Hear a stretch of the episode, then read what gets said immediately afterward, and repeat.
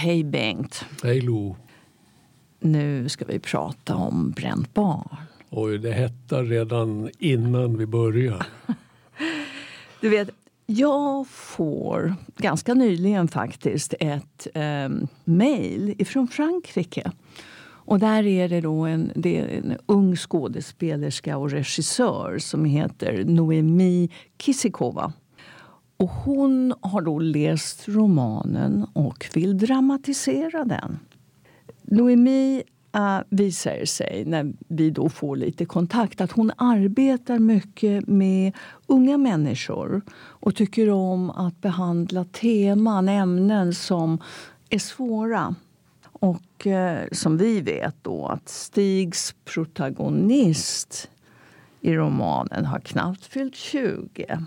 Hans mamma har just dött och hans far har en älskarinna. Så han, han har så mycket känslor, så mycket sorg och vrede som han bara inte vet vad han ska göra med. Det här är en roman som verkligen berör. Mm. Det, det, är något som du känner till. Och du har din alldeles egen berättelse. Mm. Kan ja, du berätta den? Ja, alltså, först på distans. Jag har jobbat med tonåringar och unga vuxna nästan hela mitt liv som lärare. Mm. Både i grundskola, på komvux och på lärarutbildning. Och just temat, alltså vem är jag? Vad är kärlek? Är pappa min pappa? Varför förråder han mamma? Kan man bli förälskad i pappas älskarinna? Alltså den här typen av mm. ska säga, existentiella frågor. Mm. Alltså djuplodande. Mm. Och för mig var det så att vi flyttade, när jag gick i nian, 14 så flyttade vi till en lägenhet uppe på folkbiblioteket. Och, på, och jag behövde inte ens ta på mig skorna när jag gick in på biblioteket. Jag bara sprang ner för den där spiraltrappan. Och så om det var fru Jonasson som skötte bokutlåningen så nickade hon ibland. Det betydde att det var okej okay att gå in på vuxenavdelningen. Men om den där elaka farbrorn var där då, då ruskade hon på huvudet. Då fick jag inte. Så jag började läsa från vänster till höger.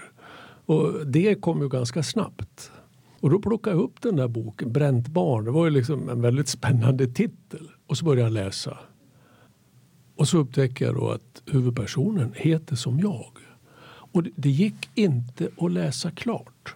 Jag gick ut på skogen och började grubbla. Just de där frågorna i tonåren. När man, när man står, är jag barn, är jag vuxen? Hur ska mitt liv bli? Mm. Är jag, vad, vad, har jag för sexualitet? Mm. Är det någon som kommer att tycka om mig? Alltså det är för unga människor en fullständigt nödvändig text att läsa. Och sen har Stig Dagerman har varit så fräck så att han skrev ju brev till sig själv. Han skriver brev till en ö. Han, han går in så att säga i tonåringens sätt att grubbla. Mm, på ett mm. sätt som är enastående. Och sen när jag kommer hem så sker det alldeles makalöst, faktiskt magiskt. Vad har det varit lillhjärtat, säger mamma till mig. Hon var en läsare, sjuklig, satt och citerade dikter kors och tvärs, läste väldigt mycket. Och jag lånade ofta hem böcker åt henne också. Och då var det okej okay med vuxenavdelningen. Ja, då berättade jag, jag har, börjat läsa en roman men det var, det var så svårt att läsa klart. Ja, vad var det för någonting då? Jag bränt barn. Jag får se. Ja, men det är ju Dagerman, säger hon. Han växte ju upp här bara några kilometer bort.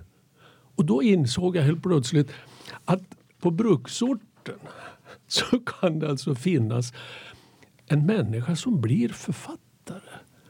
Mm. Och det betyder att alltså, bara vetskapen om att den här författaren fanns i närheten, hade funnits i närheten där jag var, gjorde att världen blev mycket större. Jag fick tillgång till någonting. Det var lite grann som när Skutskär vann i bandy. Eller Leksand i hockey eller vad jag nu ska jämföra med. Det blev, det blev större. Och sådär. Mm. Jag, blir alldeles, varm när jag tänker på det ja, här. Ja, alltså. ja, jag hör det. Jag undrar om vi ska lyssna på Stig här. Han läser ett stycke ifrån Bränt barn på Litteraturbanken. Och där kan man gå in och höra. När någon är död blir det å ena sidan ett stort tomt hål. Men å den andra blir det en hel del saker över. Dessa saker går man och tittar på, vrider och vänder. Inte vet man just vad man ska göra med dem. Man börjar med att smeka dem. När man smekt dem mycket länge blir man trött i fingrarna. Därför slutar man med att hata dem. Värst är det med klänningar. Därnäst är det värst med skor. Vissa kvällar när fadern tror att sonen sover och sonen tror att fadern sover drar fadern ner gardinerna framför bägge rumsfönstren så djupt det går. Sen låser han dörren ut till korridoren. Men över nyckelhålet till sonens rum hänger han Almas svarta hatt. Inte för att han vill göra något otillåtet. Han vill bara bli mera ensam. Alltså Bengt, jag tror att man dras med i den här romanen därför att Stig själv var så helt uppslukad i arbetsprocessen mm. kring den. Han är 25 år och som du vet, han stängde in sig i en liten by i norra Frankrike och sitter där och bara skriver. Det här var ju när han hade kommit till Frankrike för att skriva uppföljningen till Tysk höst som ja, då skulle heta Fransk vår och som vi har redan talat om i ett annat eh, program. Att det där projektet gick ju helt om intet. Det var omöjligt för honom. Och, alltså en del av det tror jag berodde på att hans franska var inte lika bra som hans tyska. Men sen var ju också Tyskland och Frankrike det var ju helt olika. Och att i Frankrike var fransmännen inte speciellt benägna att tala om vad de hade gjort mm. eller inte gjort under naziockupationen. Vad, vad händer mer, tror du? Vad är det som gör att han... Ja, jag tror han, när det inte går så bra med de här artiklarna. Va? Det, för övrigt så är några av de här fem artiklarna som det blir från Frankrike är ju oerhört intressanta. Särskilt den om kapten Jean. Det kanske vi kan återkomma till. Men han har ju sin treåriga son med sig, René. Och har fått lite distans till ehm, sina tonår och sådär. Nu har han etableras som författare och får tid att skriva. Och, och Ann-Marie, hans fru, dåvarande fru, hon, hon förstår det här. Hon håller så att säga, hon, hon sköter marktjänsten och lagar sin mat och städar och donar och grejer. Och, och, och här får han tid, obruten. Ingen telefon som ringer. Det, det är inte bokförlag eller tidningar som hör av sig. Va? Men alltså, jag tror att det är någonting annat också. Därför att Stig kan ju egentligen bara skriva när inspirationen rinner till. Och det är det att den här berättelsen om den unge Bengt mm. är den berättelse han bär med sig i sitt huvud mm. vid den tiden. Och det är den berättelsen som måste ut. Och det, det, är ju, naturligtvis så är det så. Men, men just också att det fanns utrymme. För jag tror att en mm. av knepigheterna med alla konstnärer att när man inte har tid, när man inte har utrymme då går det in något och så gör ont. Va? Men här kommer det ut någonting. Mm, mm. Nej, absolut. Och så är det att han kan skriva om någonting som händer i Stockholm men han sitter i Frankrike och skriver, så han mm. har det här avståndet mm. som han säger sig mm. behöva i, i den konstnärliga processen, i skapandet. Det är lite kul att Stig har själv skrivit då, eh, en del om om sitt eget romanskrivande. Och han säger ju att det för honom var en form av flykt. Och att han, när han dyker ner i den här skapande processen när han skriver Bränt barn så är han oanträffbar för skam och missmod efter det här misslyckandet som journalist i Frankrike. Han river ju av Bränt barn sen på två månader. Den är ju inga problem att skriva. Nej, inte alls. Och den är ju skriven också, jag vet inte om du också känner det, du vet, i de här koncisa, korta meningarna nästan på ett impressionistiskt mm. sätt. Visst. Visst är det så. Det är en knapp som hans eh, Bengts fästmö hittar. En knapp i sängen. Och det är liksom en hel berättelse i sig. Mm. Vilken knapp då? Och då är det ju så att Bengt har ju närmat sig sin pappas älskarinna. Inte mm. Hur, hur den, här, den korta episoden blir som ett, ett, helt drama skulle jag vilja säga. För mig i alla fall som läsare. Jag har mm. läst om mm. romanen några gånger. Mm. Och nu är vi 70 plus så betyder det någonting annat. Den plockar fram den unga och den medelålders läsaren på ett sätt som är alldeles makalöst. Alltså. Ja, det är en bok som man kan som du säger, som man kan läsa som mycket ung och påverkas på ett visst sätt. Och sen naturligtvis i medelåldern och sen även nu när man är äldre. Det är, det är ju ett alltså väldigt starkt freudianskt porträtt av en ung man som kämpar med sexuella och känslor och sin aggression. Har du, har du något favoritstycke i boken? Ja, alltså, jag hade flera, eller jag skulle säga många. Men du, jag läste om igår kväll innan vi spelade in det här flera avsnitt och så hittade jag det här. Nyss var det bländande ljust. Nu är det en välsignad skymning skonande våra ögon. Allt har kommit till ro. Vulkanen sover, även våra stackars nerver sover. Vi är inte lyckliga, men vi har en tillfällig frid. Nyss har vi sett vårt livs öken i hela dess förfärande utsträckning.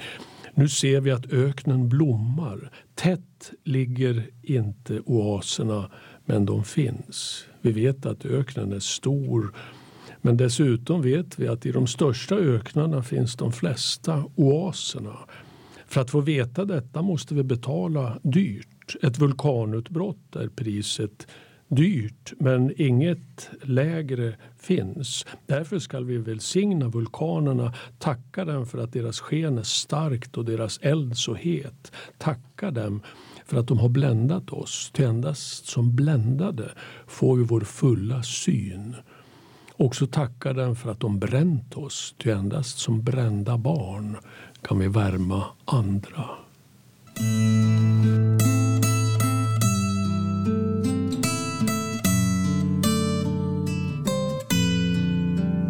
Mm. Mycket att tänka på och ett fint avslut på boken. Jag har ett annat citat som jag känner är väldigt aktuellt. Det ligger i vår tid. Och det är, eh, låter då så här. Ibland gör vi en handling utan att veta varför. När den är gjord blir vi förvånade över att vi gjorde den. Eller också blir vi rädda. Men ur förvåningen, lika väl som rädslan växer fram en förklaring till handlingen. Ja, det måste ju göra det, ty det oförklarade fyller oss med en ångest som vi inte orkar bära längre.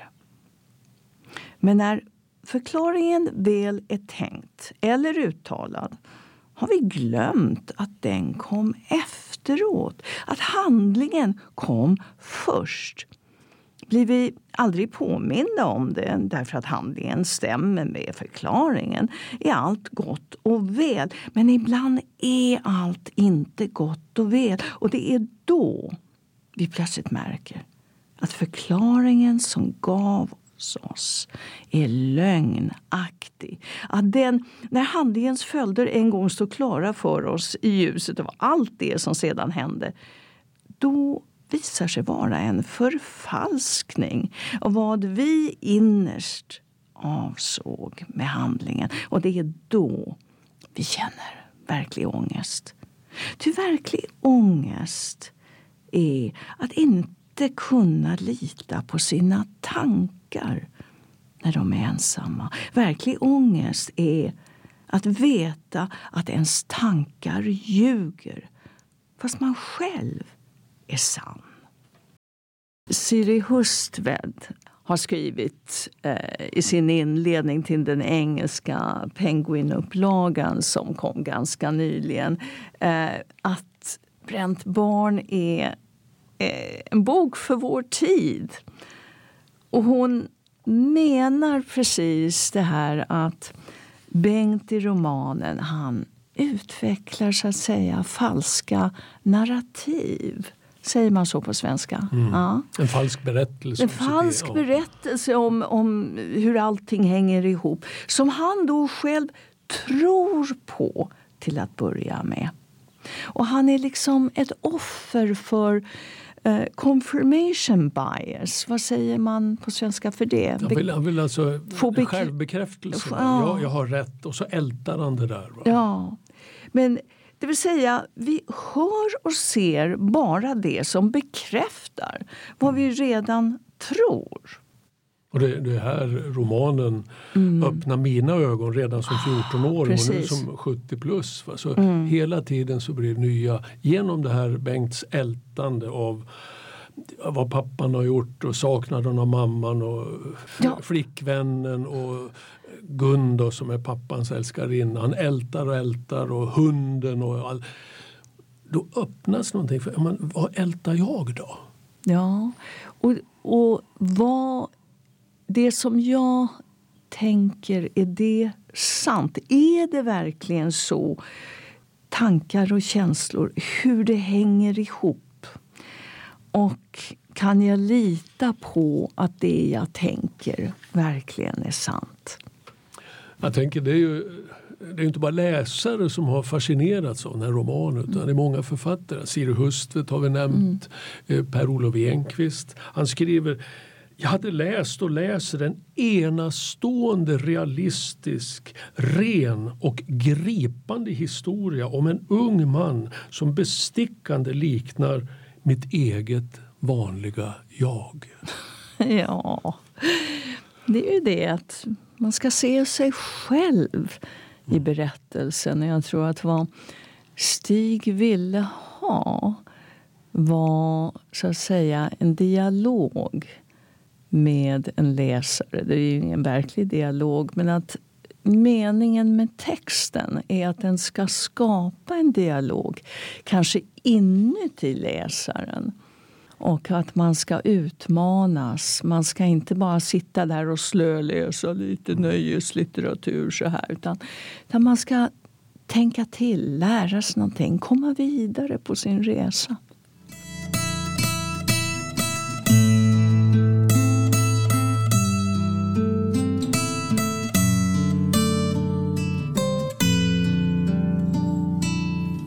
Jag vill bara berätta om eh, ett samtal jag hade med den unge amerikanska översättaren av Bränt barn, Benjamin Meir Cruz.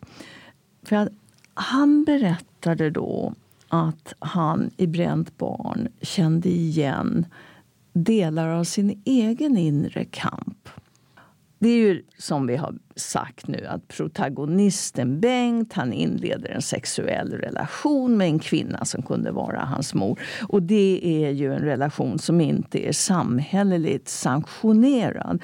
Och Benjamin är då eh, en gay, latino. Vilket var jättesvårt för honom när han växte upp. Eh, Latinokulturen är ju väldigt, väldigt macho.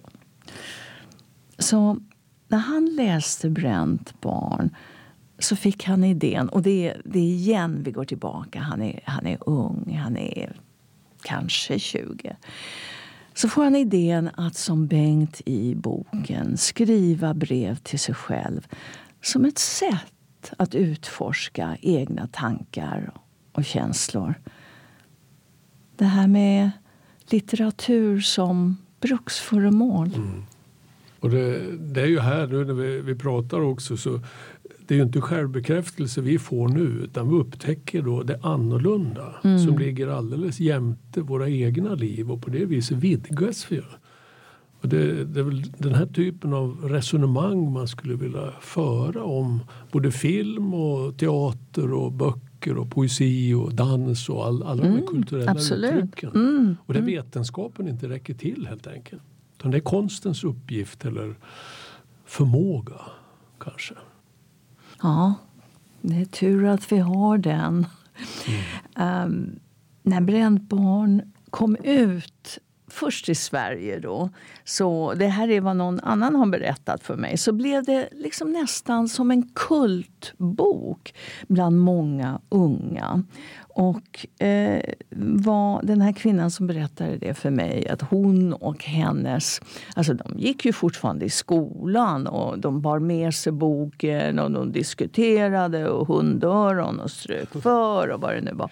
Men vad de verkligen tog fasta på då, sa hon, var att det är en i Bränt barn, det är en yngre generation som Bengt representerar som ställer den äldre generationen till svars för sina förlorade ideal och sina förljugna medelklassliv.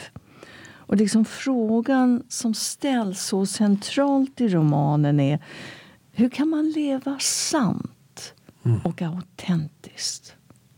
Och det här, jag tänker på i La Rochelle 1989 så såg jag en föreställning av Ingen går fri som ju är en teaterpjäs som, som Stig gjorde av den här romanen. Och då dök de här frågorna upp, upp igen. Och då när jag 89, då var jag i 40-årsåldern. va. Och då började jag fråga, men vad lever jag för? Var det det här jag ville med livet? Därför att den här förljugenheten eller snarare undantryckandet utav ansvar. Alltså att verkligen försöka vrida och vända in, utan att älta. Vrida och vända och se öppningar. Va? Alltså, Avslöja det beslöjade. Och här, här är ju på ett individuellt plan i den här romanen men politiskt i, som samhälls eh, förståelse så, så säger den ju väldigt mycket. Vad är det för förljugenhet vi har i det vi kallar demokratier i världen? Där nu demokratier begränsas. Och här är, tycker väl Bengt i boken här att pappan har begränsat honom. Men inte mamman. Hon går fri men ingen går fri. Vi är ju en del av det här. Precis, precis. Vi måste titta på oss själva, börja där någonstans och våga. Nu är det kul därför att Bränt barn är ju Stigs mest sålda och översatta bok. Och den kommer ständigt ut då i, i nya upplagor och ligger just nu i översättning då i Tyskland och Grekland och på andra ställen. Och jag tror att Stig skulle ha blivit jätteglad att veta att då en ung teaterarbetare som Noemi Kisikova att hon har inspirerats av texten och att hon ska göra sin version. Och den kommer då i Frankrike i november 23 och ska turnera och dyker upp i Paris då i februari 24. Det är ganska fascinerande ändå. En författare i Norduppland på 40 och 50-talet. Som hans texter och 80 år senare sätts upp i många länder, översätts till många språk. Och jag tänker på, vi bör ju nämna det, och vara tacksamma för alla de här översättarna som hjälper brobyggaren Stig Lagerman med broarna till andra kulturer och språk. Och ofta är det både förlag och översättare som är... Eh, förlagen är små och översättarna är eldsjälar. Eh, som, det är liksom inte du vet, de här stora massupplagorna och sådär. Men däremot så når det då en publik som verkligen är intresserad. Om man i Sverige, om du kan svenska, vill lyssna på Bränt barn så har ju Adam Lundgren gjort en väldigt fin inläsning.